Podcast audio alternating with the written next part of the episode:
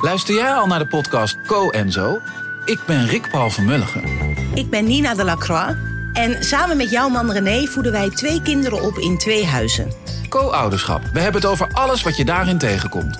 Maar ook over de juice tijdens onze kinderloze dagen, want die heb je ook in het co-ouderschap. Een podcast voor alle ouders in alle vormen, maar ook voor alle mensen zonder kinderen. Zijn we eerlijk, heerlijk herkenbaar. Dus luister naar Co en Zo in je favoriete podcast-app.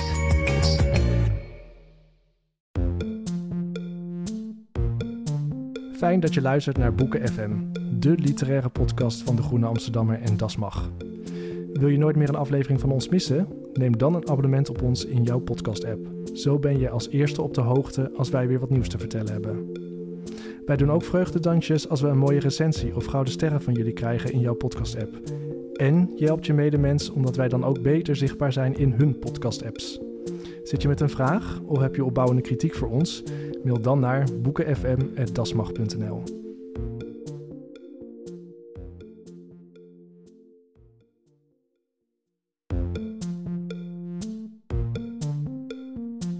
Welkom bij Boeken FM. Ik ben Joost, je kent me wel. En Ellen zit bij me, die ken ook. En eindelijk deze zomer dacht ik, ga ik gewoon lekker op een strandstoel liggen. En ik ga gewoon boeken lezen. En af en toe wil je dan afwisseling van het boeken lezen. En dan ga je maar een podcast luisteren. Dus ik zat gewoon een beetje nietsig te scrollen door het aanbod op eh, Spotify. En toen kwam ik dit, deze podcast tegen met dit fragment. Luister gewoon heel even. de schrijver moet nu meer dan ooit een, een celebrity zijn. En er Hmm. waren natuurlijk celebrity schrijvers, Ja. altijd al. Ik Ja. bedoel, we kennen allemaal dat verhaal van... eh fuck, wie was die guy die zichzelf in Amerikaan altijd liet opbellen? Ik heb echt geen idee. ja, sorry. Gewoon een van onze allergrootste schrijvers. Heel erg. Gewoon een van de grote drie. Nou ja, anyway. Oei. Ja, dit is toch wel, dit is meer dan gênant. Ja, dit is, niet, dit is meer dan doorroken tijdens de zwangerschap. Dit is, ja, dit is echt gewoon, dat je, dan ben je gewoon lijm aan het tijdens de zwangerschap. Ja, en nog meer. En ik dacht echt van, weet je, aan de ene kant kan je het als een incident zien, maar je kan ook denken van, is dit nu hoe het voorstaat met literaire kennis van de generatie na ons? Want dit kind was En dit kind, 22 dit of kind zo. nou, ik, ho- ik hoop dat ze jonger is dan 22. Ja. Maar in ieder geval, toen dachten we wel van dit kind, ja, ja, daar moeten we wat daar mee. moeten we iets mee. Dus dat kind hebben we uitgenodigd. Hallo allemaal. Ik ben Charlotte. Nou, dit is Charlotte. Ja, dat is, eh, z- zij is vanaf nu onze presentator. Want we kregen wel eens vragen van luisteraars van... ja, het is toch allemaal wel erg highbrow en ingewikkeld. Dus we dachten, we leggen de lat lekker laag. En voor iedereen, de hele fanclub van Bob die dit nu hoort... denkt van, waar is Bob? Bob is er natuurlijk altijd in ons hart, in ons hoofd. Nu even niet in de studio, want Bob heeft in tegenstelling tot Joost en mij... wel een leven naast Boeken. FM. Maar hij gaat dit seizoen een paar keer aanschuiven als expert. Maar Charlotte, Charlotte, wat dacht je zelf bij dit fragment? Ik bedoel, was je er bewust van? Ik wil mezelf heel even in verdediging nemen. Ik denk dat jij vooral struikelt over het woord guy. Ja, Guy. Waarom de hele het woord Guy? Deze Guy. Hebben we Merel? Merel is er ook gewoon weer. Hallo, hoi. Merel. Kunnen we, kunnen we iets van een... Merel, jij bent van mijn generatie. Ja. Jij gebruikt toch wel welk woord... jaar ben jij? Ik kom uit 98. Oké, vet. jij, Merel? 94. Oh, jezus. Oh, jezus. Ja, de 90 kinderen. Ja, Ja, ja, jongens. confronterend. Ja. Goed, je zegt toch wel, je zegt toch niet altijd man als je man bedoelt? Of weet ik veel wat jullie zeggen, kerel of zo. Gast. Gast. Ja, Gast. gast is ook Sorry, zo. Gewoon daar krijg je Guy. echt maar, zo'n maar het, guy. ging me er wel echt meer om dat jullie gewoon niet op de naam van Harry Julius kunnen komen. Ja, Dat dit is natuurlijk een stuk erger. Eh, overigens, gast klinkt echt alsof je brainpower bent of zo'n rapper uit 2004. Ja, maar dat Ja. zijn wij. gewoon- ik heb al die cd's nog steeds Ik in mijn kast staan. Ja. Maar Guy, gewoon echt, Ja. I love it. Ja, die Guy, Harry Mulisch. Ja, die- Arjen is een guy wiens naam ik vergeten was. Maar ik geef het eh, de schuld aan mijn onderwijs en niet aan mijzelf. Want ik ben best een grote lezer. Maar ik ben de grote drie niet, echt tegengekomen in mijn schooltijd. Wat leuk. En op welke school heb je gezeten dan? Ik heb op dezelfde school gezeten als Willem Frederik Hermans. Namelijk Oh. het Bordees Gymnasium. Oh, dat is Ah, ook kijk, niet meer wat het geweest is. nee, drain. Nee, dat is Maar ik vond wel, ja, ik heb die podcast wel, het komt uit Redden Millennial, dat is een andere podcast die hij maakt. En wat ik er gewoon echt mooi aan vond, en dat deed me ook wel een beetje aan mezelf denken, dat was, jullie maakten een aflevering over eh, contemporaire literatuur. En ik vond het gewoon mooi dat je zeg maar met 20% van de kennis wel 100% van de meningen had. Dus dacht ik, Ja. ja, dat is wel echt een goede eigenschap moeten we hier voor, hebben. eh, voor, voor, voor de bij. Ja, je bent net Twitter. Ja, absoluut. Heerlijk. Ik ben ook eh, natuurlijk een digital native, zoals we dat in mijn podcast noemen. Ja, laatst zei je een keertje, want wij kennen Charlotte nu al iets langer, jongens. Ze is door de screening heen gekomen. Ja, en laatst hadden we het over makkelijk. televisieprogramma's. Toen zei ze, ik kijk geen analoge televisie. en dan moest ik toch heel eventjes bij mezelf... Maar ik vond vooral ja. dat... Lineaire echt- televisie. Oh, lineair dat was vond- het ook, ja. Ik vond het vooral ook mooi dat ze het echt zo zijn. Een soort van beginselverklaring. ja. ja. Dit is, dit is wie ik ben. Maar Goed, Charlotte, Het is een nieuw begin. het is een nieuw begin. Welkom. Wat studeer, studeer je eigenlijk? Wat doe jij in je vrije Oh, tijd? Zo pijnlijk. Oh, dit is heel pijnlijk. Ik ben gesjeest. ik was literatuur aan het studeren, maar ik ben gestopt. En dat was omdat je niet wist wie Moelis was. Eh, ja, ze Nee, hebben me eraf gestrapt. Dat Ja. kan ik wel echt De. Universiteit Utrecht had de podcast gehoord en dacht, eh, die mogen we hier niet meer. eh. Vind ik wel integer van hen. Maar Ja. gezellig dat je dus nu probeert Nee, dus geld te verdienen bij ons. Ja, probeert. Ga even lijken Dat pikken inderdaad. Ja. Nou jongens, zullen we dan maar gewoon over de grote drie gaan praten? ja, lieve mensen. Want kijk, wij dachten bij onszelf... we moeten toch een keertje met den billetjes bloot de grote drie. Moelisch, Reven en Hermans. En het is ook leuk, want deze podcast wordt gedropt op 1 september 2021. En laat dat nou, Joost... 100 jaar zijn na de geboorte van W.F. Hermans. Kijk, dat vinden wij leuk. We houden van ronde dingen. En ehm, we hebben een aantal boeken gelezen van deze schrijvers. We gaan het ook een beetje hebben over het verschijnsel, de grote drie. En we willen eigenlijk het woord in het begin geven aan Charlotte, die natuurlijk heel veel vragen heeft. Allemaal vragen erover. Maar Ja. laten we inderdaad gewoon een beetje doen dat we gewoon de grote drie voor, voor de mensen zoals, zoals Charlotte, eh, ja, die, die, die, die kasten, laten we het zo zeggen. Eh, van wat, wat moeten we nou onthouden van de grote drie en wat kunnen we ook echt rustig vergeten? Ja, dat vind ik een hele goede vraag. Ik heb zelf ook een paar vragen betreffende de grote drie. Ik vind ingewikkeld dat wij in onze nationale literatuur een begrip hebben, de grote drie. Eh, want dat was alweer een hele tijd geleden dat deze drie aan het schrijven waren. Hm. En nog steeds noemen we ze zo. Dus mijn vraag aan jullie is eigenlijk: wat betekent het voor onze literatuur van een land om een grote drie te hebben? Is dat niet beperkend? Legt het niet onnodig vast wat wij grote literatuur vinden? Joost, hoe komen wij aan de grote drie? Hoe komen wij aan dat verschijnsel? Nou, dat verschijnsel is denk ik, eh, moet je denk ik echt een beetje historiserend plaatsen. Want ik denk dat ze, dat ze niet alleen de grote drie van de literatuur waren, maar gewoon de grote drie van de hele cultuur. Deze drie mannen hoorden ook tot de allerbekendste Nederlanders van hun tijd. Maar ze waren ook opiniemakers en zo. Ze waren natuurlijk ook opiniemakers. Ze maakten documentaires, ze maakten toneelstukken, ze maakten films. Eh, eh, ze hadden overal een mening over. Schreven essays, eh, eh, schreven essays die groot in de krant stonden. Ze waren ook echt de opiniemakers. Een soort Rutger. Bregman. Een soort Rutger Bregman, maar dan eh, ja, gewoon heel veel leuker. Eh, anders kan ik het ook niet maken. En dus, dus op een bepaalde manier maakte dat ze de grote drie. Wat ze denk ik ook echt centraal maakte, en dat hebben ze alle drie met elkaar gemeen, is gewoon de Tweede Wereldoorlog. Ik bedoel, zij werden de grote drie eigenlijk in de jaren 50, 60, 70. Ja, want even voor de, eh, voor de, voor de chronologie. Hermans 1921, Gerard Reven 1923 en Harry Moelis 1927 Ja, geboren. Ja, klopt. Dus, dus zeg maar voor die generatie, die iedereen die tot de jaren 60, 70 eh, volwassen was, had die oorlog meegemaakt. Het was best wel een soort van. Nederland was natuurlijk veel meer monocultuur. Er was natuurlijk veel minder aanbod cultureel gezien. Hè. Er waren nog maar Nederland 1, 2 en 3. Of misschien niet eens 3. Dus ik bedoel, dat, dat culturele landschap zag er gewoon heel anders uit in het aanbod. En er was natuurlijk één groot thema wat iedereen met elkaar gemeen had. En dat was de oorlog en de nawerking van de oorlog. En het goed-fout denken en het slachtoffer-dader denken. En zij schreven daar de grote boeken over. De, de, de beste, meest opgepikte romans. Dus op een bepaalde manier dat nationale identiteit die er was, daar stonden zij gewoon direct in verbinding mee. Dus volgens mij moet je die grote drie niet alleen zien van god, ze schreven, ze waren de beste schrijvers en oh, wat waren stilistisch geweldig, maar ook gewoon zij waren op dat moment de mensen die het grote thema van hun tijd in handen hadden. En eh, de reden dat we ze nu nog steeds de grote drie noemen, ik neem aan dat dat apocrief is, zeg maar. Dat ja, is, dat was is niet in die tijd. Net, net Ja. zoals een blinde darm, dat is een rudimentair orgaan van het verleden. Want ja, we zullen zo meteen ook wel het even hebben over de kwaliteit van hun werk en wat we er anno 2021 nog mee kunnen. Maar het, het stolde op een gegeven moment, was ook wel catchy, hè, de grote drie. En het Heeft het niet ook met de heilige status van, de, van die oorlog te maken? Dat gewoon, je kunt na de, al die oorlogsboeken gewoon geen grote literatuur meer schrijven? Nou ja, dat, dat, is, dat, is, dat is. Was dat Adorno die zei dat er geen poëzie meer geschreven kon worden Na na, Auschwitz. De, na Auschwitz?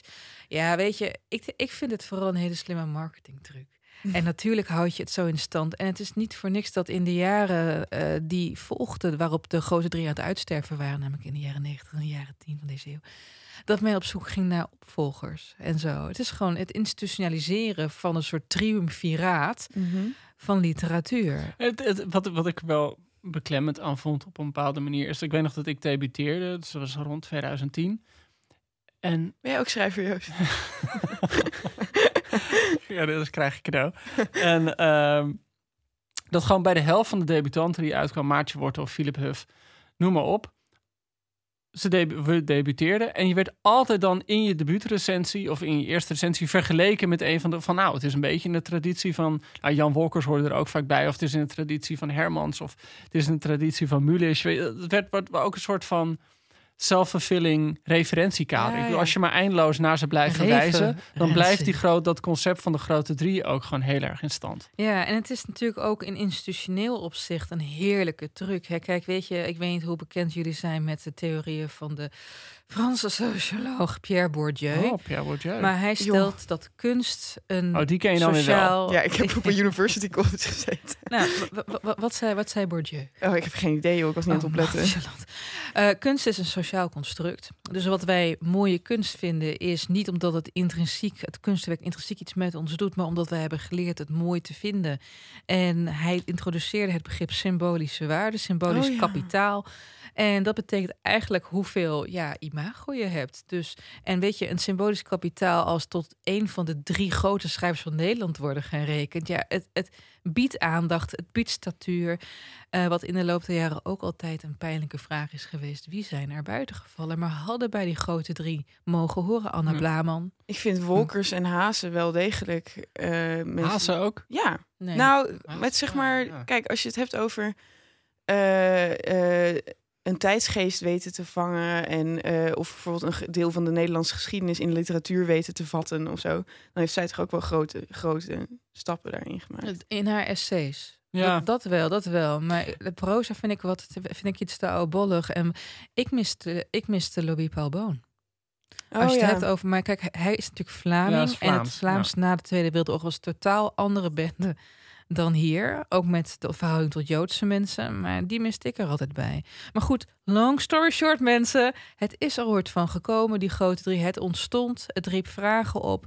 En het consolideerde de positie van drie witte jongens in het literaire Ja. veld. Dus- En die consolidatie deed natuurlijk graag mee. Ik bedoel, het waren ook mensen die het gewoon heel goed deden in de media. Het waren drie mensen die, he- ik bedoel, als je interviews met ze terugleest, zijn het vaak hele grappige interviews. gevat, ook als je ja. tv-interviews terug. Het waren gewoon hele scherpe, hele grappige mannen En heel die goed- gek waren op de camera. En heel goed in zelfmystificatie. Interessant te doen. Dus ja. Nou ja, ze, ze mengde zich ook in de ophefjes en zo, toch? Tenminste, Ja. ik heb een beetje met over Hermans zitten lezen. Die was niet vies van een beetje ruzie. Nee, nee, nee, nee, nee. En, en Reven Ehm, ook ja, niet. En, ik, eh, ik had ja. echt gehoopt dat, dat Merel hier de, de cliché, eh, die cliché-knop. Oh. Ja, ik word er gewoon een beetje vies Wat is van. het ook alweer, Ja, juist, de weet niet. cliché-knop? Nou ja, bijvoorbeeld, eh, ik, ik heb net eh, de aanslag gelezen en dat boek leest als een trein. oh, Ik dacht dat je helemaal een soort buzzer had. die Is, vies van, verboden? Ja, weet niet. Ah, hier heb ik de cliché-knop niet voor de bedacht. gewoon iemand nee, het is wel een goede inderdaad. We mogen denken, misschien mogen we allemaal op de cliché-knop drukken. ook leuk. Maar goed. gezellig. Maar goed, jongens, de grote drie. Wat moeten we ermee? Wat kunnen we ermee? Nou, ik vind het interessant wat je net zei over eh Hazen. Van het taalgebruik is misschien oudbollig. Eh, vinden wij eh, dat deze drie eh, schrijvers tijdloos zijn of goed zijn blijven staan? Ik denk dat we daar zo meteen denk voor per schrijver even op in moeten gaan. Oké, ja, Eh, maar laten we die vraag inderdaad wel per schrijver beantwoorden. Eh, kunnen we het even hebben over wat ze met elkaar gemeen hebben, behalve de tijd waarin ze schreven en de oorlog? Vind ik wel een moeilijke vraag. Want het grappige is, en daarom waren ze denk ik ook de grote drie, dat ze natuurlijk heel ver uit elkaar lagen. Ja, het is net als met de Powerpuff Girls. Ze hadden alle drie een andere gave en een andere kleur outfit aan. Kijk, je hebt, eh, kijk, ze, ze, ze, ze komen natuurlijk in die, deze, in die woestenij terecht, zowel qua samenleving, cultuur als betekenis. Van de Tweede Wereldoorlog. Dus je hebt Gerard Reven, die eh, nou, de, de, de lethargie, de leegheid van de naoorlogse dagen beschrijft. En later, later God vindt, al dan niet op ironische wijze. Ja. Je hebt Harry Mulisch die het vindt in het zoeken naar een groter verhaal achter alles en nog wat. In het zoeken naar een verband. En W.F. Hermans, daar zit ik totaal niet lekker in. Maar die zal ook wel wat gedaan hebben. Ja, die maar- zat natuurlijk veel meer in de, de soort van de intrinsieke eenzaamheid van de mens. De psychologie. Ja, de psychologie, redelijk misantroop. Eh, het heeft allemaal geen zin. En ik, ik denk dat, dat daar, nou precies wat je over Mullis zei, dat was iemand die soort van het aardse probeerde te overstijgen, blijkbaar. Terwijl W.F. Hermans hele oeuvre erop was geduid van je staat gewoon met je voeten in de klei en het, het gaat gewoon nooit iets worden. Ding, ding, Dus ding. die, ja, die, en, en ze- alle drie haten ze elkaar ook. Ze hadden allemaal, nee, dat is niet allemaal waar. of nou haat is overdreven, Nee, ik maar ze hadden wel opgezette tussen, eh, tijden. Reven en Hermans. ja, die eh, waren echt wel dol op die elkaar. waren- Nou, ze waren gaandeweg door, en dat, dat, dat tekent ze denk ik alle drie. Dat er waren periodes dat ze vrienden hadden eh, en ook vrienden met elkaar waren. En periodes dat ze elkaar niet uit konden staan. Nou, Hermans die had volgens mij in die tijd sowieso verder heel weinig mensen. Maar, Hermans is wel iemand eh, die door, de, door zijn leven heen iedereen wegjoeg. Volgens mij zijn Reven en Hermans decennia lang bevriend geweest. En dat niet alleen Reven, die brak eerder door dan Hermans. Die heeft nog geprobeerd om de tranen der acacia's te slijten aan de bezige bij, het manuscript. Nee, maar dat is Oh, ja? essentieel van, van, eh, Ja. dat is essentieel van Hermans. Dat hij inderdaad heel veel... Ik bedoel, ik heb die biografie gelezen, een tweedelige biografie van Willem Otterspeer. En dan zie je dus dat hij heel veel vrienden maakt. En echt met iedereen uiteindelijk broeieert. Een redelijk onmogelijke, onmogelijke man was. Maar om ze heel even eh, thematisch op een soort ironie-schaal te plaatsen, dan was eh Reven groot satiricus eigenlijk. Nee, Nee, Meer dan die andere twee, toch? nee. Eh, wat is het verschil tussen een satiricus en een ironicus? Satirica, een satire, je parodieert wat er is, wat als common sense wordt beschouwd, wat als cultureel verantwoord wordt beschouwd. Je, je parodieert normen en waarden om de leegheid ervan te Oh, laten ja. zien. En die andere, die schopt er meer gewoon tegenaan. Ja, nou ja, de, de, de ironie is, je weet dat het allemaal gemaakt is. Mhm. Je weet dat het allemaal fake is. eh, en daar drijf je een beetje de spot mee. Toch jongens? Heb ik het Nou zo ja, een satiricus kan bijvoorbeeld uiteindelijk heel sentimenteel zijn. En de ironicus niet. Ah ja. Dat, dat is denk ik het verschil. Maar in Mulici is nog ernstiger weer dan Hermans. Nee. Qua soort van wat hij wil bereiken met zijn literatuur. Nou, ja, dat, Nee. dat is een interessante vraag. Maar daar gaan we het denk ik straks ook wel over hebben. Dat Mulisch is iemand die aan de ene kant van die hele grote uitspraken deed. En heel graag heel mythisch over het schrijverschap sprak. zulke domme uitspraken. Als je op een gegeven moment je leeftijd vergeet, vergeet je wie je bent. Ja, fuck, Ja, fuck ja, jou. nee, nee, Dan gewoon heb je dat- gewoon Alzheimer, Harry. En tegelijkertijd is het ook iemand die gewoon met heel veel spot over zichzelf kon schrijven. Dus dat wel die, dat dubbele zat er ook in. Ja, ja. Je weet bij hem nooit helemaal precies waar je aan toe was. Ja, met Reven al helemaal. Nee. Dat is ook uh, Revens godsopvatting waar we het later over gaan hebben. Vraagteken, fonteinen, alom. Maar weet je, we lopen nu te praten over mensen die we eigenlijk per, per oeuvre een beetje moeten voorstellen aan onze luisteraars. Dat is Ja. zeker waar. Maar wacht, ik, wilde, ik had nog even één vraag eh, over het concept Grote Drie. Want daar Ja. mogen we toch wel meer Ja. aandacht aan besteden, denk ik. Eh, gewoon over wat het betekent om mensen te benoemen tot grote drie. Nou, we weten nu van deze hoe dat ongeveer gegaan is. Dat is natuurlijk niet officieel zo gegaan. Het blijft een beetje hangen, zo'n naam. Maar stel dat je eh, nu de opgave zou krijgen om een hedendaagse grote drie samen te stellen. Nederlandse letteren. Ja, Nederlandse letteren nu aan het schrijven. Ja, dit, is, Eh, dit is mijn, mijn grootste claim to fame. Dat ik debuteerde twee weken voordat Mulisch doodging. En toen overleed hij. En toen maakte de NRC een eh, ja, een soort kopje van wie moet hem nu zijn. En uit een of andere beslissing die het menselijk verstand te boven ging... hebben ze toen een foto gemorfd van Arnold Grunberg, AFTH en ik. Hè? Tot één persoon. Maar jij was toen echt 26 of Ik was toen net gedebuteerd. Ja, en mijn, mijn- mijn- ja, het werd gewoon om, door toevalligheden met Mulisch vergeleken. Dus dan hadden ze van ons drieën, een soort van één, dat was echt een Dat kind. is zo grappig. Ja, echt een dit- kind dat je bij de geboorte echt gewoon verdrinkt in de rivier. Kunnen we dit op Instagram zetten? Ehm, ja, Oh, dat is ongevoelig. Het kindje, Ja. van, eh, kindje van Hermans is overleden. Nee, dus, dus en, en dat is natuurlijk ook het pijnlijke van het concept de grote drie. Dat je dan continu weer op zoek gaat naar een nieuwe grote drie. Ja, dat vroeg ik me dus af. gewoon- Niet ja, productief, toch? Het is Nee, eigenlijk, de- eigenlijk de helemaal geen... en de eh, literaire cultuur is zo veranderd sindsdien. Nou ja, en ik zou ik denk dat, dat je je inderdaad dan vastklampt aan bepaalde vormen van schrijverschap of zo. Omdat, zoals je al zei, iedereen wordt met Wolkers vergeleken nu. Ik vind het ook wel allemaal heel vaak op Wolkers lijken, maar dat, misschien is dat alleen maar omdat ik hem zo ken uit de kanon of Ja. zo. Eh, dus misschien zou het ook helemaal geen zin hebben om een hedendaagse grote drie samen te stellen. Aan de andere kant denk ik dat als mij op de middelbare school was verteld, en misschien ben ik dat gewoon vergeten hoor, maar dat, eh, dat dit de grote drie waren met de hoofdletters, had ik dat wel misschien cooler gevonden. Wat je al zei, het is een marketing move, omdat het dan sterrenstatus geeft aan schrijvers. Dus het is misschien vanuit het, eh, wat is ook weer die stichting collectieve propaganda van het Nederlands. Ja, dat. Ja, zo. Eh, eh, komen nou. misschien moeten die dat. uitgenodigd voor het boekenbal. eh, hoor. Nee, joh. Ja, maar wat het volgens mij ook als gevolg had bij heel veel lezers, is dat je kant gaat kiezen. Dat mensen zeggen, ja, maar ik ben heel erg van Hermans, dus ben ik niet van Mulisch. Oh, een soort Team Edward. Ja, dus het werd een ja, team, team Edward. Ik weet niet, ik denk Team dat het het, het Koningshuis Ja, is. nee, ik heb dat geen idee waar niet- dit over nee, gaat. Het is ook literatuur hoor, Joost. Is dat Twilight? Ja. Ja, Twilight. ja. Twilight. Daar ben ik mee opgegroeid. Ik weet dat jullie En allemaal het Mulisch lagen verplicht je om van elk minstens één werk te kunnen lezen om een, een mening te kunnen hebben. Dat is inderdaad ingewikkeld. Dus je kunt niet een losstaande mening hebben over Jammer, hè? Één boek van Mm. één van deze drie. Ja, het punt is natuurlijk, denk ik, wat het ook zo gek gedateerd maakt, die grote drie, is, nou, wat ik net al zei, ik denk dat, het, dat je ook die grote drie had, omdat er veel meer een monocultuur leek te zijn in Nederland. Waren allemaal met dezelfde thema's bezig. En ik denk nu dat mensen met veel meer hè, identiteiten bezig zijn, dus met veel meer thema's. En dat het heel moeilijk is om nog auteurs te bedenken die al die thema's overstijgen. Precies. Ja, oh, absoluut. Het is te in zichzelf verkeerd. Nee, het is, ja, het is te gefragmenteerd geworden, denk ik. Ja, maar er zijn ook, ik, ik merk ook dat er weinig soort van ambitieuze stellingen worden gedaan over de hele tijd of zo. En dat was misschien na de oorlog was dat harder nodig eh, om het te duiden, zoals jij net al zei. Ehm, maar ja, dat zou dan nu over klimaatverandering moeten gaan of zo. Ja, nee, ja, zo'n zo'n Ilja Vijver doet denk ik echt een poging. Met Ja, dat is waar. Met zijn eh, Europa. oude witte echt een soort van. Ja, maar dat, grappige is, hij doet dus echt zo'n boek. Zeg maar een speelsboek, maar dat doet hij echt een poging om echt iets te zeggen over nou, massatoerisme en noem maar op. Ja. En het voelt dan bijna gedateerd aan, omdat het zo nadrukkelijk die poging doet heel Europa te vatten. dat is waar. Die poging op zichzelf is al nostalgisch. Ja, dat is het al. Het is Ja, van grappig. nostalgisch schrijverschap zit erin. Ja, ja. Ik zit Ellen echt zo... Ellen zit heel erg iets te bedenken. Ik zie er zo naar zo kijken en dan weet ik Ja, altijd dat het... Ik, zit, nee, Ik ik, had ik, ben, ik ben ondertussen even aan het bedenken wie dan alsnog de huidige grote drie zou Ik vind dus wel dat ze zijn. jong moeten zijn. Want deze drie waren echt jonge helden, toch?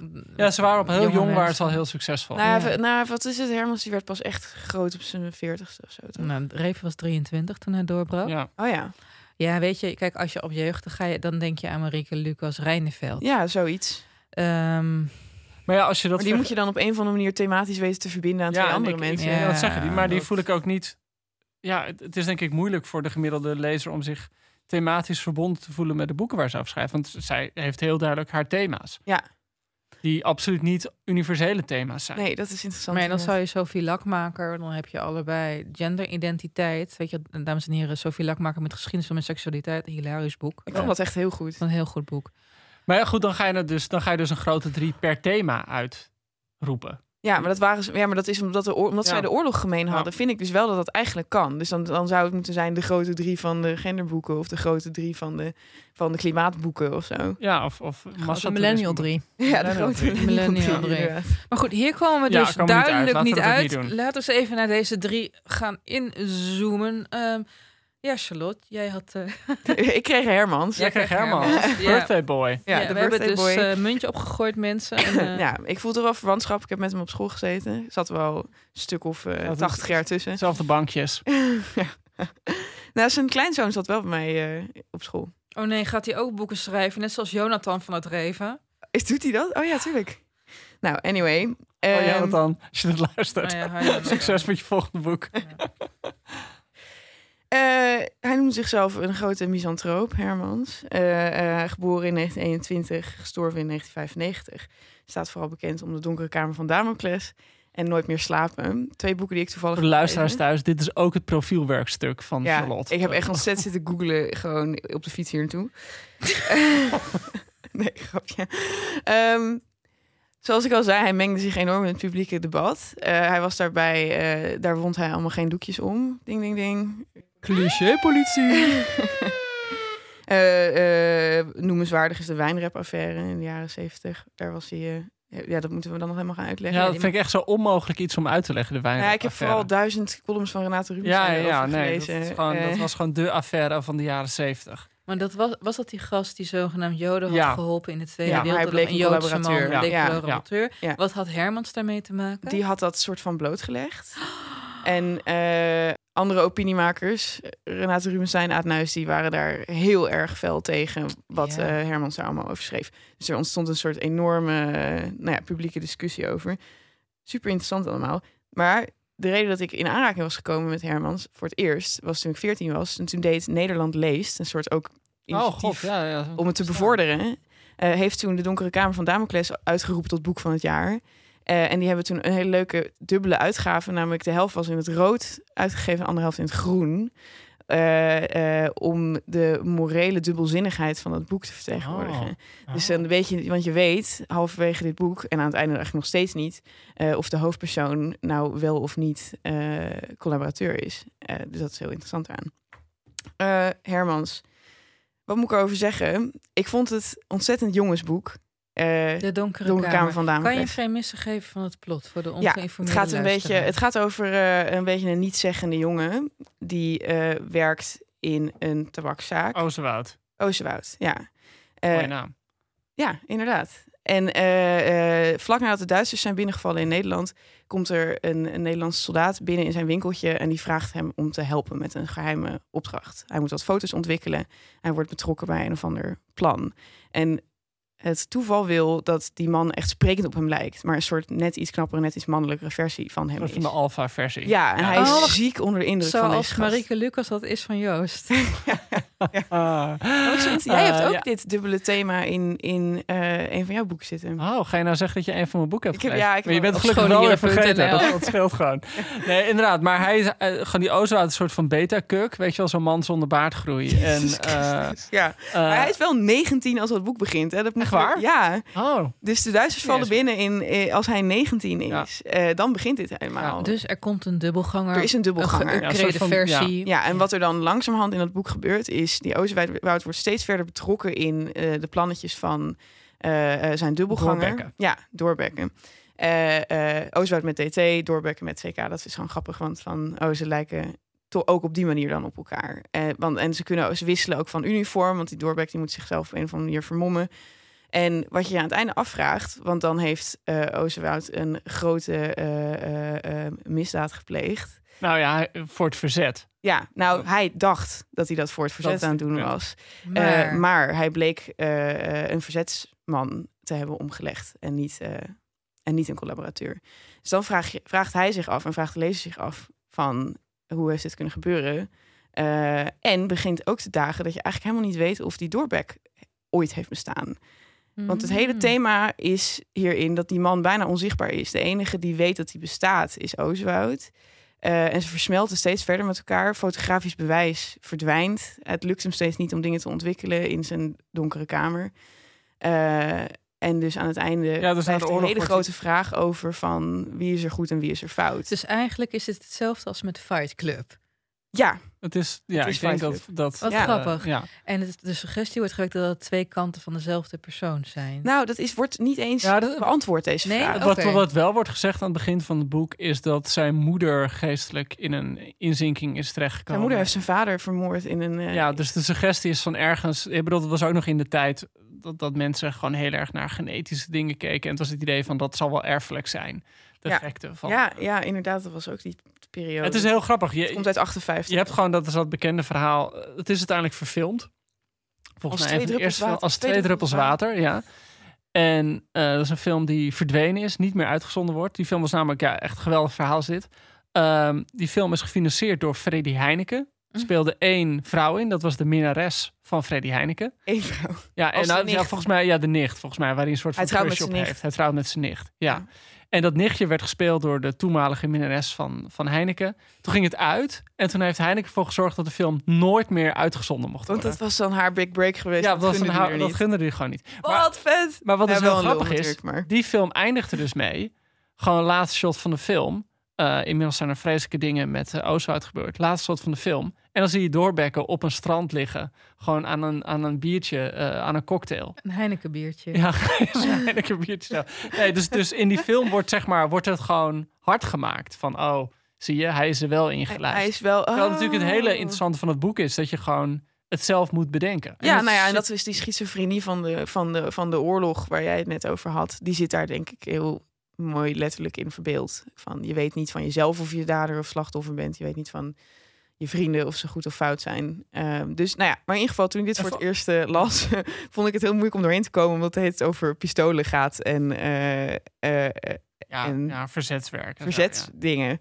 En dat vond ik gewoon een jongensding. Goed, ik heb toen wel een prijs gewonnen met Nederland Leest. Heb Want je ik een prijs gewonnen? Heb je- ja, de prijs was dat ik op televisie mocht met eh, Arjen Lubach. Oh mijn En, god, maar hoe, hier, stop, hier- hoe won je Stop. deze prijs? Wat was de De prijsvraag? prijsvraag was maak iets over Willem Frederik Hermans. En toen heb ik een video gemaakt, eh, een stop-motion video over zijn leven. Oh Kunnen wij die god. nog ergens zien? Dat staat er wel- op, is dat- onze, op Insta zetten? Ja, ik kan wel linken, maar het is heel knullig. Ik had allemaal dingen gewoon uitgeknipt en gefotografeerd en zo. Wat leuk. Ja, eh, dus dat. En, daar, en op een gegeven moment zit een hele ongevoelige tekening in, waar ik nu een beetje spijt van heb. Zij, hij was verliefd op zijn nicht, ook in het echt, Hermans. En die heeft op een gegeven moment zelfmoord gepleegd. En toen heb ik een soort hele knullige kindertekening gemaakt van een bungelend vrouwtje. Oh, nice. Dus eh, nou ja, dit kan ik ergens op internet wel terugvinden, denk ik. Maar wat, wat, wat, eh, kijk, we hadden het net over dat thema van die, dat, dat ze zo samenvallen met de, de trauma's van, van de cultuur op dat moment. Dat boek is uit eh 58. Ja. Nee. En voor die tijd werd er gewoon, hè, eh, was het, het het nationale verhaal in Nederland dat iedereen in het verzet had gezeten en oorlog. En dat begon toen net zo eind jaren 50, begin jaren 60 begon dat te kantelen. Oh ja? Dat mensen gewoon steeds meer begonnen na te denken van... hé, hey, Nederland was niet zo goed als we dachten. En we hebben eigenlijk veel meer mensen hebben gecollaboreerd... of hebben gewoon weggekeken en meeste hebben mensen Joden geholpen. gedeporteerd. De meeste Joden Ja. gedeporteerd, Oh, eh, ja. procentueel gezien. En dat is natuurlijk dat, precies wat dit boek laat zien. Dat het gewoon... eh, dat goed en fout niet zo duidelijk waren. En, Ja. en dat, dat eigenlijk er een veel groter grijs schemergebied is. Hoe, wat, wat voor indruk maakte dit boek, heb je dat bij elkaar gegoogeld, toen het verscheen? Waar- Waren mensen verontwaardigd? Oh, dat weet ik niet. Nee, ik heb dat eh, niet opgezocht. Nou ja, kijk, dat, dat is natuurlijk het, het probleem met... eh, Hermans werd wel al redelijk goed opgepikt in het begin. Ja, Maar die verkoopsuccessen, dat, dat, dat kwam echt later pas. Nou, hij werd echt met Nooit meer slapen, werd hij, werd hij pas echt een Ja, best, dat- dat eh, was echt, bestseller. eh, en dat en- was pas in 66. Ja, en dat was echt dat gewoon zijn eerste, zijn echte doorbraak. Ja. Naar een gro- veel groter publiek. Voor die tijd was hij natuurlijk in de literaire kringen werd hij wel, werd hij wel gelezen. En hij was gewoon een, een graag geziene gast. Maar De Tranen der Acacia's. Ja. B- Roman die volgens mij hiervoor verscheen, klopt Ja. dat? Ja. In welk jaar? Oh, dat weet ik niet uit mijn hoofd. Dit is echt Die een nachtmerrie aflevering van 2 voor 12 dit, hè jongens? Oh Het ja, is echt van- zo van, ik ga het even opzoeken. Ja, Ja. maar goed. eh, ik vond de Tranen der Acacia's heb ik ook gelezen. Die vond ik echt nog veel ontoegankelijker dan ik. Want dit heb ik nu opnieuw gelezen. En dit vond ik gewoon geweldig spannend. En Ja, nu het is ik- gewoon echt op. ja, nu Ja. ik me eroverheen heb gezet dat het een jongensboek is, Ja, vind ik het gewoon heel erg vet. Wat Eh, cool. maar dat Tranen der Acacia's vond ik echt ingewikkeld en ontoegankelijk. Ook eh, omdat er zitten heel veel onbeantwoorde vragen in. Uiteraard ook in dit boek. Maar eh, eh, wat in Nooit meer slapen misschien beter is... is dat er gewoon wel een strikje om dingen heen wordt gedaan. Dus er is een, best een duidelijk plot. Ja. En er is een soort...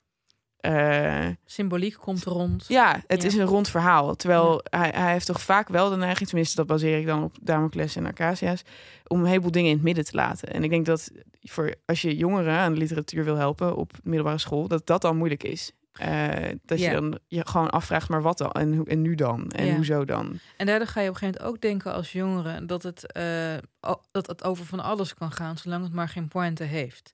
Ja, Ik denk dat je daar voor heel veel jongeren mee kan demotiveren voor, eh, voor de literatuur. Ja. Overigens ben ik ook van mening dat alle jongeren vernietigd moeten worden. Nee, grapje. Ik, overigens ben ik ook van mening Ja. dat we op de middelbare school in het curriculum ook jongeren, jongeren een kans moeten geven om ook boeken voor jongeren te gaan lezen voor de lijst. Bijvoorbeeld young adult novels. Ik denk dat wanneer je de Hunger Games, en dan het eerste deel, de rest is echt vreselijk slecht. oh ja, ik vond de- Hunger Games best goed inderdaad. Ik vond het eerste deel echt heel goed. Ook omdat het gaat over een dystopie die best wel leidt op de dystopie waar we langzamerhand met het Oh. neoliberalisme tien, tien, in aan het, eh, in het belanden zijn. Maar terug even naar het tweede boek wat je hebt gelezen. Hè? Eh, Nooit meer slapen. ja, dat is een soort mondeling Nooit meer slapen is echt zo'n soort van... Ik ken mensen die het bijna elk jaar herlezen. Voor wie dat echt het boek zo'n soort Oh, echt? lading hebben. Ja. Echt? Ja. Nou, het is ook verfilmd een aantal jaar geleden. Oh ja. Ja, niet zo'n daverend In het succes. Engels, toch? Ja. Ja, Eh, ik heb Never, het niet never gezien. sleep again. Of, eh, Zoiets. Nee, kijk, moet luisteren. Ik ben geen Hermans-fan. Dus dit soort dingen was gewoon... Oh, chill, hier hoef ik geen tijd aan te besteden. En dan had ik tijd bespaard, ging ik Zelda spelen. Dus- Oké, maar dit is wel een interessante vraag, denk Ja. ik. Nu we het eh, hebben over de duurzaamheid van de grote drie. Ja. Eh, eh, moet, moet iedereen eigenlijk wel Hermans lezen? Nou, eerst even over Nooit Oh meer slapen. hè? Wat vond je ervan? Wat ik eh, er goed aan vond toen ik het eh, las, was de herkenbaarheid van die zoektocht naar jezelf. En dat je dan je ouders moet losweken Ja, op een of andere Want manier. wat is, de, wat is het plot hierbij? Oh ja, sorry, vergeet ik steeds. Eh, een jonge geoloog die gaat in Noorwegen op zoek naar een van de obscure meteorietkrater. Eh, maar dat mislukt aan alle kanten. En dan beseft hij dat hij eigenlijk dat helemaal niet wilde in de eerste instantie. Hier zit ook weer een soort betere dubbelganger in. Want hij gaat met andere jongens gaat hij op eh, expeditie. En dan mislukt hij steeds. Hij- blijkt gewoon net niet zo competent te zijn als, eh, als zijn tegenhangers. En uiteindelijk blijkt het allemaal toch ook weer zinloos. Want een van die expeditieleden die gaat dood. En de jonge geoloog Alfred die beseft van... ik wil eigenlijk helemaal het niet doen. De meteoriet die vindt hij niet. Of de krater die vindt hij niet.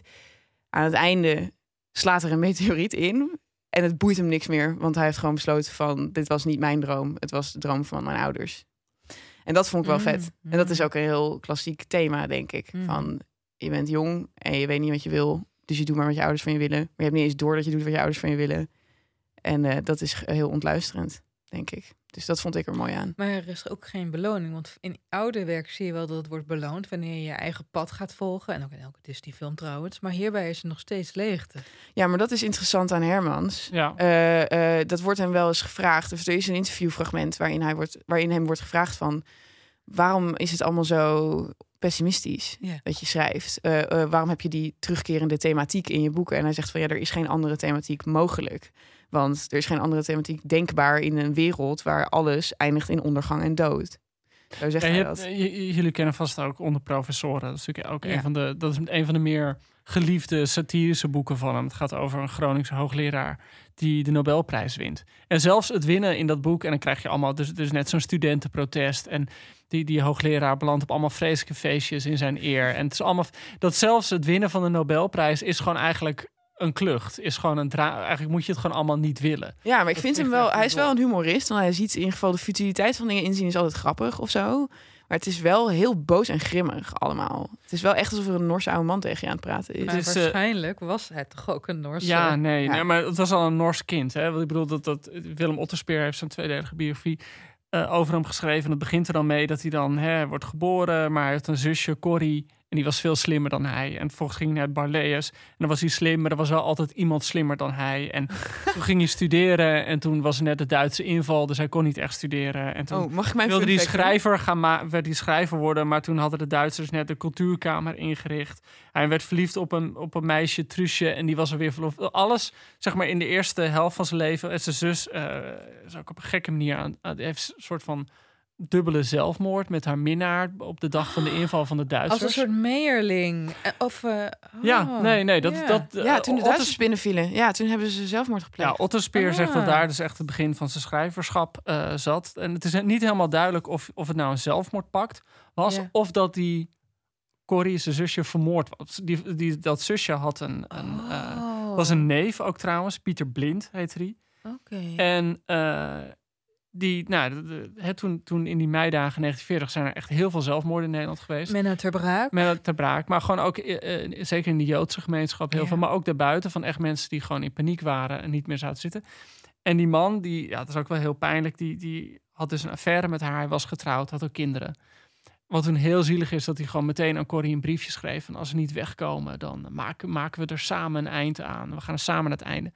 En dat Otterspeer dus laat zien dat hij wel eerst nog geprobeerd heeft met zijn gezin weg te komen. Nee. En toen dat niet gelukt is, is hij met die zus ergens naartoe gegaan. En toen zijn ze in de auto gevonden. Maar dat is Wow. een meisje van... van want, want als zij... Als zij Ja, de dus hoe oudere die zus zijn van geweest? Zijn. 20 of zo. Ja, ja. Wow, En- en dat heeft- En, en dat is Ja. gewoon wel zo'n interessant vraagstuk waar, waar niemand helemaal uitkomt. Omdat eh Hermans daar ook verschillende dingen over heeft gezegd.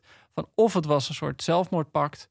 Of hij heeft, die man heeft het gewoon zelfstandig gedaan. En heeft het durf, hè, dat is zo'n lafaard die dan niet in zijn eentje durft te gaan. En dan dat meisje meeneemt. Ja, ja. En dat, dat is een soort van ja, het, het oertrauma van, eh, van Hermans. Ik heb een fun fact over Hermans. Ja, fun fact. Ja, maar, maar je weet dat we... Dat, dat is trouwens leuk, lieve luisteren. Fun fact van de week, van de week. Fun fact, fun fact, party time, excellent. Ja, kijk, weet je, wij vonden dat het tijd was voor een paar rubriekjes te in. Want waarom, kan je, waarom niet ver- nog vervelender worden dan je al bent? Bovendien heb ik een aandachtspannen van een TikTok-generatie. Dus ja, dat is ik echt wil gewoon af en toe iets leuks Ja, doen. af en Ah, toe ja. doet ze wat. Ehm, maar wij, wij vonden het leuk om af en toe... tik- eh, omdat we elk van ons verdeeld over de aflevering... een fun fact over de mensen of boeken die wij behandelen meedelen. En dan aan het einde van de aflevering Merel de leukste eruit pikt. Oké. Ja? Nou, ik vond dit gewoon heel grappig. Dat eh, Hermans werd op de middelbare school, had hij de bijnaam Stijve Jezus. Nice. Oh, Omdat waarom? hij zo'n eh chagrijn en zo'n heilig boontje was. Oh. Leuke fun fact. Ik moest denken, Ja. meteen denken aan de roman The Last Temptation of Christ... waar je een heel andere duiding van stijve Stijve Jezus, krijgt. Ja. Oké, nou goed. eh Merel, heb je, heb je hem genoteerd? Ja, staat fact? genoteerd. Maar- laten we tot- Charlotte, eh, is het nog de moeite waard, het werk Ja, ik dacht, laten we tot de kern komen. Van wat Ja. moeten we onthouden en wat moeten we vergeten? Nou ja, kijk, eh, ik vind Nooit meer slapen, vind ik, dat is dan het grote werk. Mhm. Eh, ik vind het minder goed dan De Donkere Kamer van Damocles. De Donkere Kamer van Damocles vind ik gewoon echt over de oorlog een van de beste boeken die Je hebt gelezen. ik heb gelezen. Ik moet Ah. zeggen, geen groot fan van oorlogsboeken. Ehm, dus ik denk dat als je bijvoorbeeld dit stukje geschiedenis nog wil overbrengen aan iemand die wel een vlot geschreven, plotrijk boek interessant vindt, een jongen van 16 of zo, dan is dit het absoluut nog de moeite waard.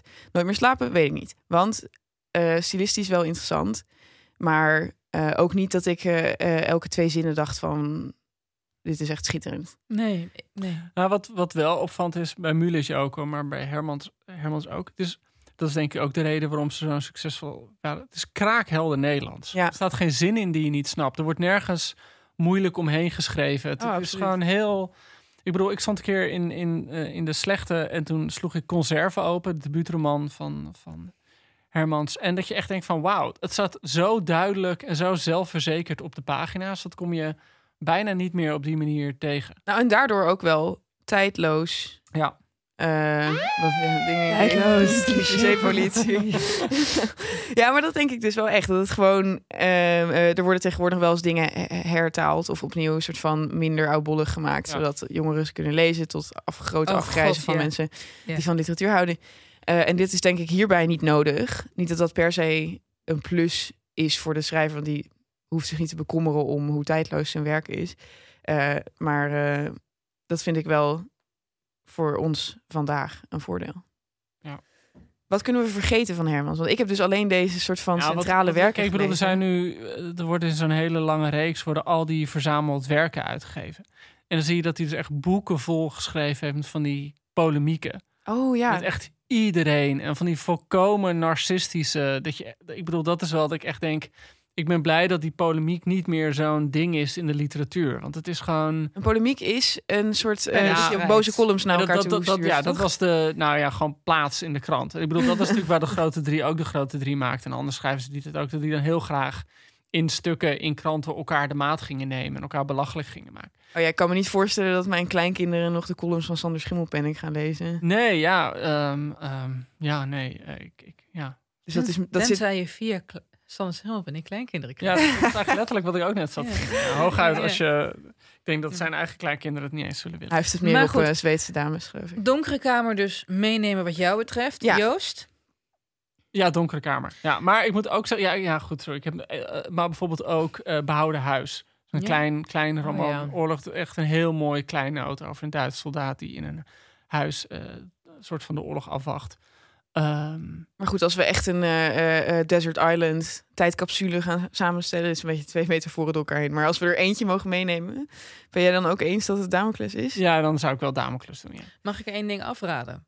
Ja, absoluut. Ja? Natuurlijk, wat moeten we Ja, want weet je, kijk, luister, alle drie van, alle drie van de grote drie hebben ze poëzie geschreven. Oh ja, Oh, En ja, ja, ja. Hermans eh, gedichten, la- la- la- laat ik het zo zeggen, je hebt dus een leuke website genaamd gedichtweb.nl, waarin mensen hun lievelingsgedicht van hun lievelingsschrijvers posten, soms ook een eigen brouwsaus.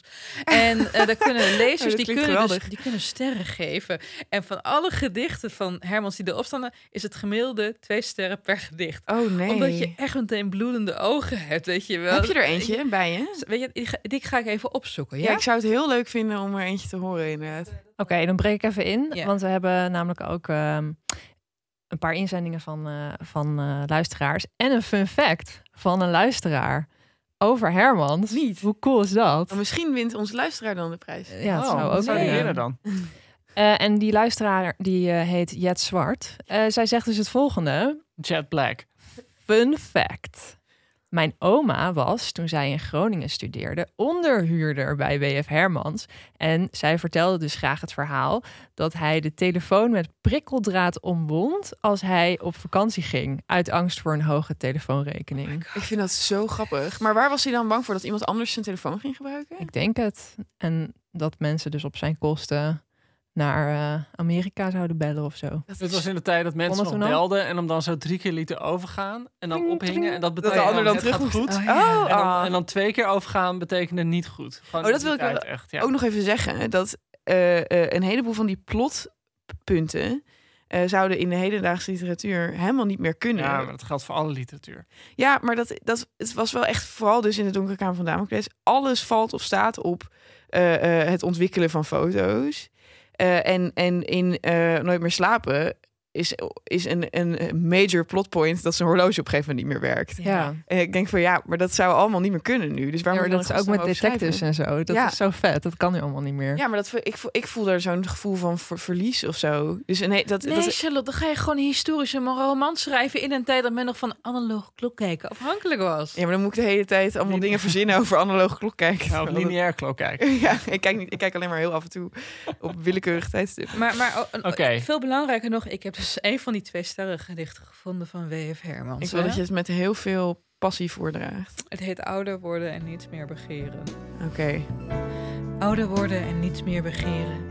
Niet van zichzelf en ook van anderen niet. Geen liederen meer om vrouwen te bezweren. Alleen een lief dat liever contanten ziet. Wat mij verlaten Wat- wil, bitter. dat laten varen. Geluk gelaten door genot vervangen. Slechts de herinnering aan de droom bewaren. Waarin ik bellen blies met beholle wangen. Ja, weet je, ik eh jureer wel eens in gedichtenwedstrijden.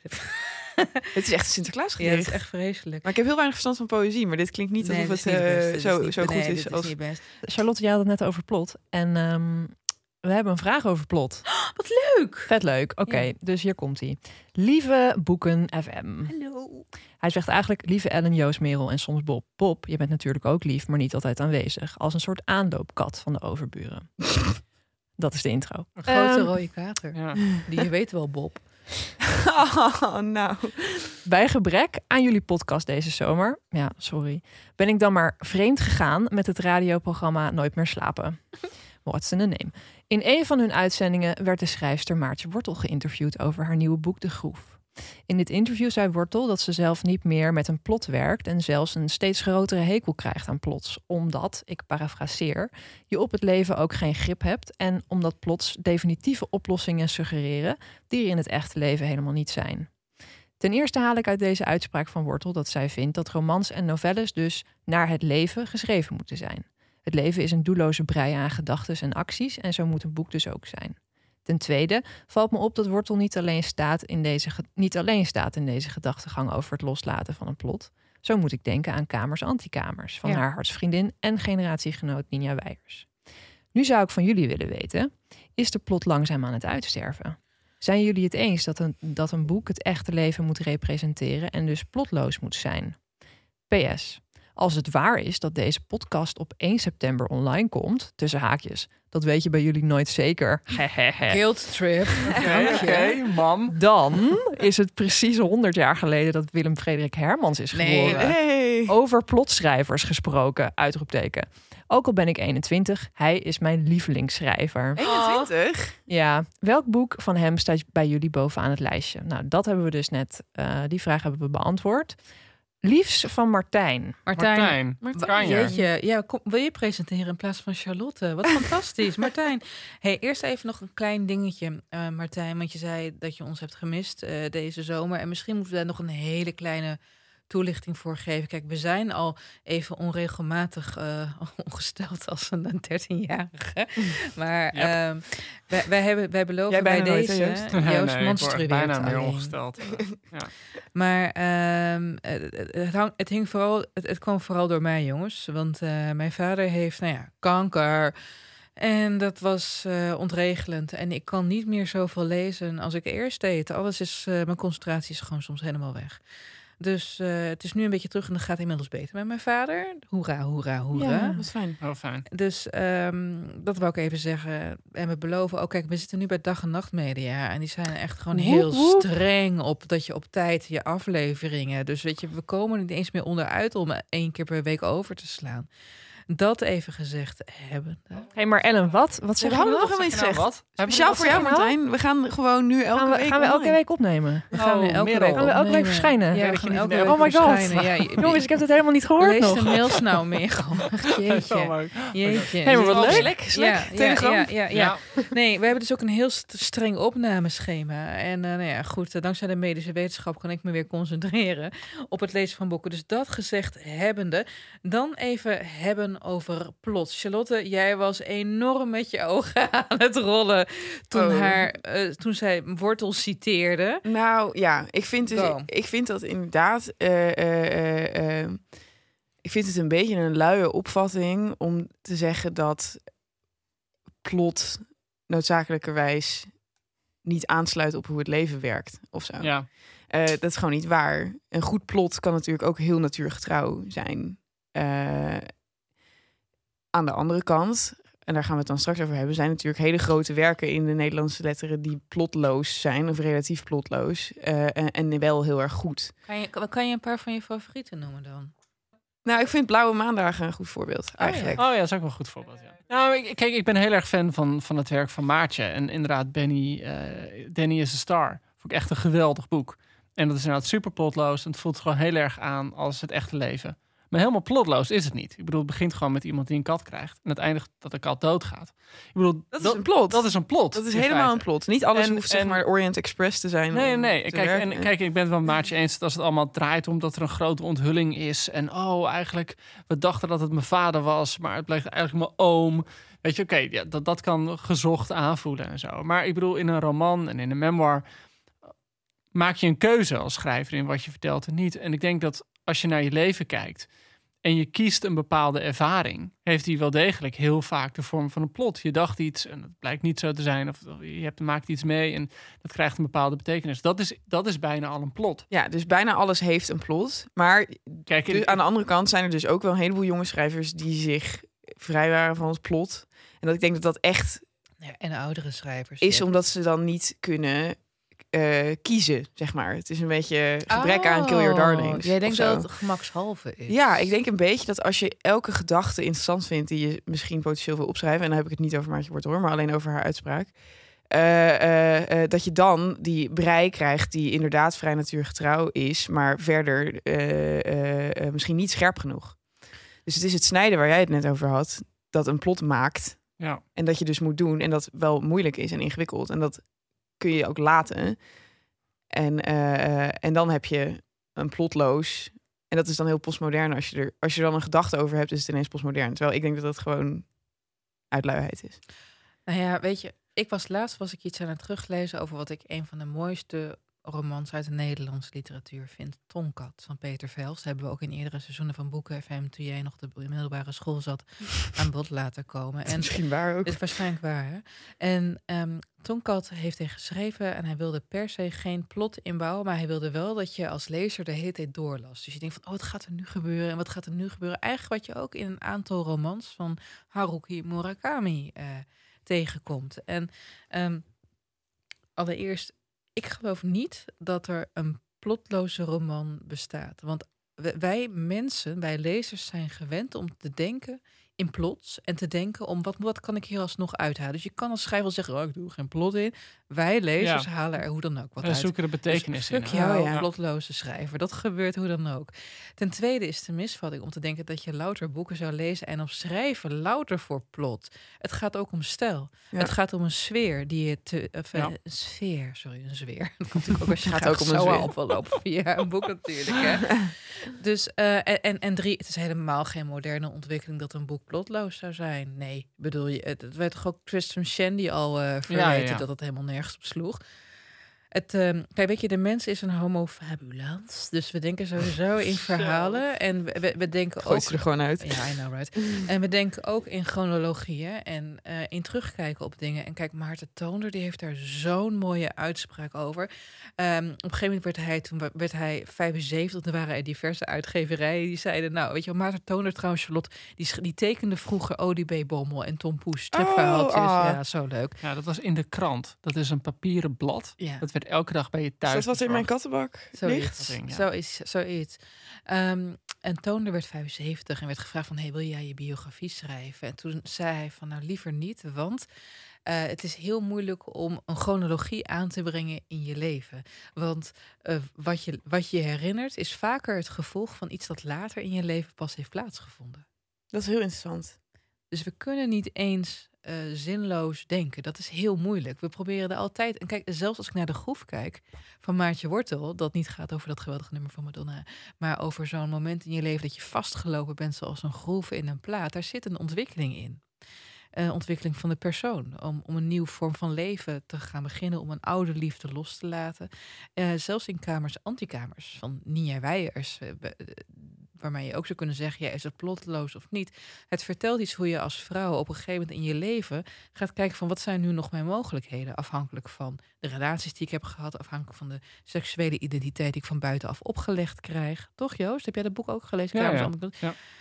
Dus weet je, eh, Het ja, onderzoekt verschillende plotten, hoe je Ja. kan leven als vrouw. ja, Nee, en ik, ik, ik moet er ook aan denken dat ik las ik een interview met een ehm, evolutionair bioloog. En die zei van onze hersenen hebben een cognitief imperatief. En dat houdt in dat we hebben geleerd, mensen leren. Dus we ontdekken, hey, vuur is warm, dus daar moet ik voor oppassen. Dat, dat, dat leren gewoon hè, onze verre, verre, verre voorvader al. Dus we leren altijd dingen en we, we zoeken overal causaliteit in. En dingen hebben een reden en die hebben een gevolg. En dat werkt volgens mij ook gewoon heel erg als je een verhaal leest. Dat, ik bedoel, zelfs boeken die heel los zijn geschreven, op het moment dat je er leest en over nadenkt, ga je zelf die verbanden invullen Ja. en ga je het zelf doen. Dus, dus eh, misschien kan Maartje wel gelijk hebben hoor, en kan je een boek redelijk plotloos schrijven. Maar dat is dan echt het, wat, wat natuurlijk dus het hele spanningsveld van literatuur is. Dat wat de schrijver maakt iets anders is dan de lezer leest. En dat is precies een fantastische brug naar de volgende schrijver. Oh. Die in de woestenij, die werd nagelaten door de Tweede Wereldoorlog, opeens overal betekenissen aan elkaar vast ging knopen. Haast een ijdele poging om het geseculariseerde landschap waarin de Nederlandse ziel dodende was van vanaf 1945, toch nog iets van een doel, een roeping en een zin te geven. En hoe heette die guy ook weer? Ben je benieuwd naar meer? Zoals Ellen net zei, verschijnen we vanaf nu wekelijks. Dus voor het vervolg van deze aflevering luister je volgende week woensdag weer naar Boek FM. Doei!